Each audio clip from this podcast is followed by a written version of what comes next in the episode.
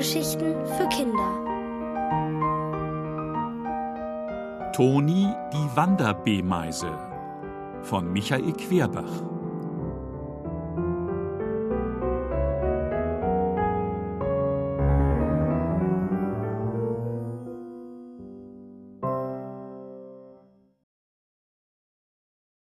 Im Garten der Säulenfüßler. Der Wolkenbruch, der die Wanzenknackerbande am Rande der Asphaltwüste überrascht hatte, war vorübergegangen. Ein sanftes Schaukeln weckte Toni aus seiner Ohnmacht auf.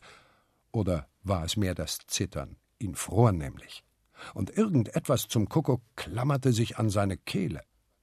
Als er den Kopf hob, sah er Cicero, der sich mit zugepressten Augen blindlings an ihm festhielt. Ausgerechnet am Hals. Kein Wunder, dass man in Ohnmacht fiel. »Hey, loslassen«, rief Toni und schüttelte Cicero, der brummend aus seiner eigenen Ohnmacht zurückkehrte. »Was ist denn?« Da sagte eine Stimme, »Ach, lebt ihr noch? Ja, schön, dann hab ich euch wenigstens nicht umsonst mitgeschleppt.« Was war das? Und wo waren sie überhaupt? Die anderen waren jetzt auch wach. Sie krabbelten verdutzt herunter und konnten nun erst sehen, worauf sie eigentlich gelegen hatten. Eine Schnecke. Schwarz, ohne Haus. »Aber wo sind wir hier eigentlich?« fragte Toni zurück. »Na, im Garten der Säulenfüßler natürlich.« Säulenfüßler? Hatten sie nie gehört. »Eine spezielle Sorte von Riesen. Sie haben eine austauschbare Haut, täglich mit einer anderen Farbe. Steht man in ihrer Nähe, ist es, als verschwände ihr Kopf in den Wolken. Da oben sprechen sie, aber man sieht nur die Füße und die riesigen Säulen darüber. Daher ihr Name. Erstaunlicherweise kommen sie trotz ihrer Größe mit zwei Beinen aus. Mir wird immer ganz schwindlig, wenn ich sie sehe. Dass sie nicht umkippen?« Der Schnecke, die ja mit dem Bauch über die Erde schlich, war das natürlich zu hoch. »Ihr habt mir dagegen ein paar Beine zu viel, ehrlich gesagt«, fuhr sie fort. »Krabbelgetier, Insekten, ich bin mehr fürs gesunde Kriechen. Aber als ich euch da so leblos im Wasser liegen sah, man kann doch 6 Ameisen nicht einfach ertrinken lassen.« »Moment mal«, unterbrach Toni unhöflich. »6 Ameisen? Wieso 6? Wir sind doch 7.« Fehlte da wer? »Abzählen!« Cicero war plötzlich hellwach. »Toni und ich sind da, macht 2. Stanis? Hier. Wenzel? Hier. Bonzo? Na claro. Felicitas?« »Felicitas fehlt«, rief Severina erschrocken. »Wir müssen Felicitas in der Flutwelle verloren haben.« »Ausschwärmen«, schrie Cicero. »Sofort das ganze Gelände durchkämmen!« Die Schnecke blieb gelassen. »Immer sachte, Kinder, nichts überstürzen.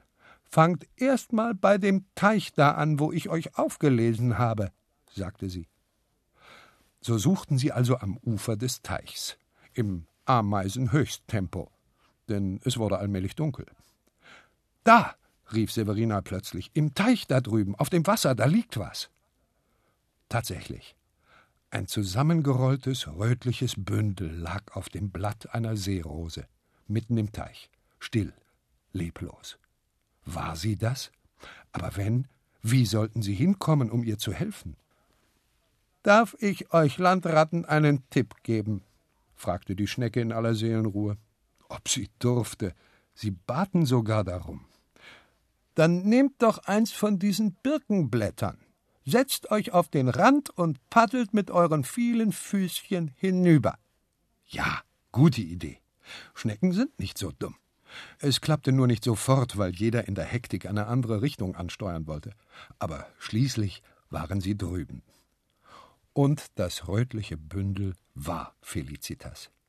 Beine und Fühler nass und wie verknotet, sie regte sich nicht.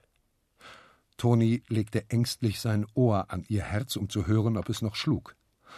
Ungeduldig traten seine Freunde von einem Bein aufs andere. »Seid doch mal still!« Toni lauschte. Er hörte es pochen. »Juhu, sie lebt!« Aber das Pochen kam ganz leise und langsam. Sie mussten Felicitas helfen. Und schnell. Fragt sich nur wie. Die Schnecke rief vom Ufer: »Stellt euch nicht dumm an! Schon mal was von Wiederbelebung gehört? Pumpen!« Na, wenn's half. Felicitas spuckte einen ordentlichen Schwall Wasser, als sie zu pumpen begannen. Aber ihre Atemzüge wurden rascher. Und nach einer Weile drehte Felicitas den Kopf herum und schlug die Augen auf. »Oh, Toni«, hauchte sie. »Ach, und die Wanzenknacker!« Die so Angehauchten wussten nicht, was sie sagen sollten. Sie waren gerührt, besonders Toni. Die Schnecke am Ufer ließ aber keine Rührungstränen aufkommen. »Was steht ihr herum? Bringt sie gefälligst an Land und deckt sie gut mit Blättern zu.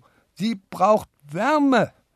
Landratten, sage ich, kleine, krabbelnde Landratten.« In dieser Nacht schliefen die Wanzenknacker wie Steine. Am nächsten Morgen beim Frühstück war Felicitas wieder dabei.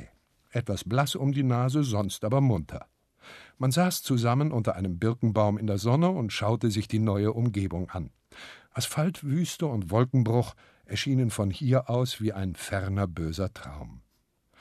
Nur wegen der riesigen Säulenfüßler, die hier lebten, war den Wanzenknackern etwas mulmig. »Sind sie gefährlich, diese Säulenfüßler?« fragte Wenzelslaus irgendwann die Schnecke. »Nun, die beiden Exemplare hier sind recht zahm. Sie kommen sogar oft an den Teich und schauen uns kleineren Tieren zu. Und Roberto, was mein Neffe ist, den haben sie ungeschoren wieder freigelassen. Er war nämlich an der Unterseite eines Salatblattes auf ihren Mittagstisch geraten, hockte da zitternd auf dem Teller und rechnete mit dem Schlimmsten, der Arme. Aber als sie ihn fanden, haben sie ihn nur genommen und in den Garten zurückgesetzt. Das Salatblatt durfte er behalten.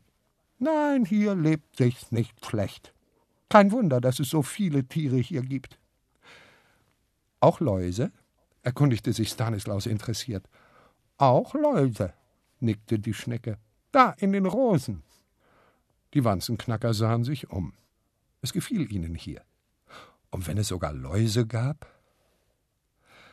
Da fragte Felicitas leise: »Wie lange, habt ihr gedacht, soll eigentlich unsere Wanderschaft dauern?« Achselzucken. So genau waren ihre Pläne nicht. »Wollt ihr nicht irgendwann irgendwo mal ankommen? Wollt ihr immer Wanderbimeisen bleiben?« Ehrlich gesagt, sie wussten es nicht.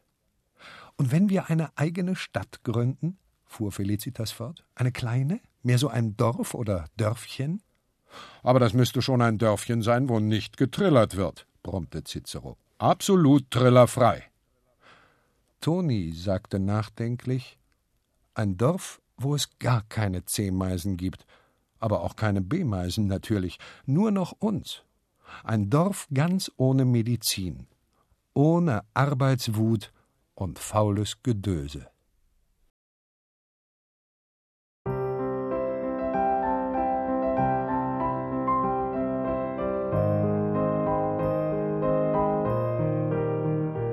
Ihr hörtet Toni die Wanderbimeise von Michael Querbach, gelesen von Andreas Thieck.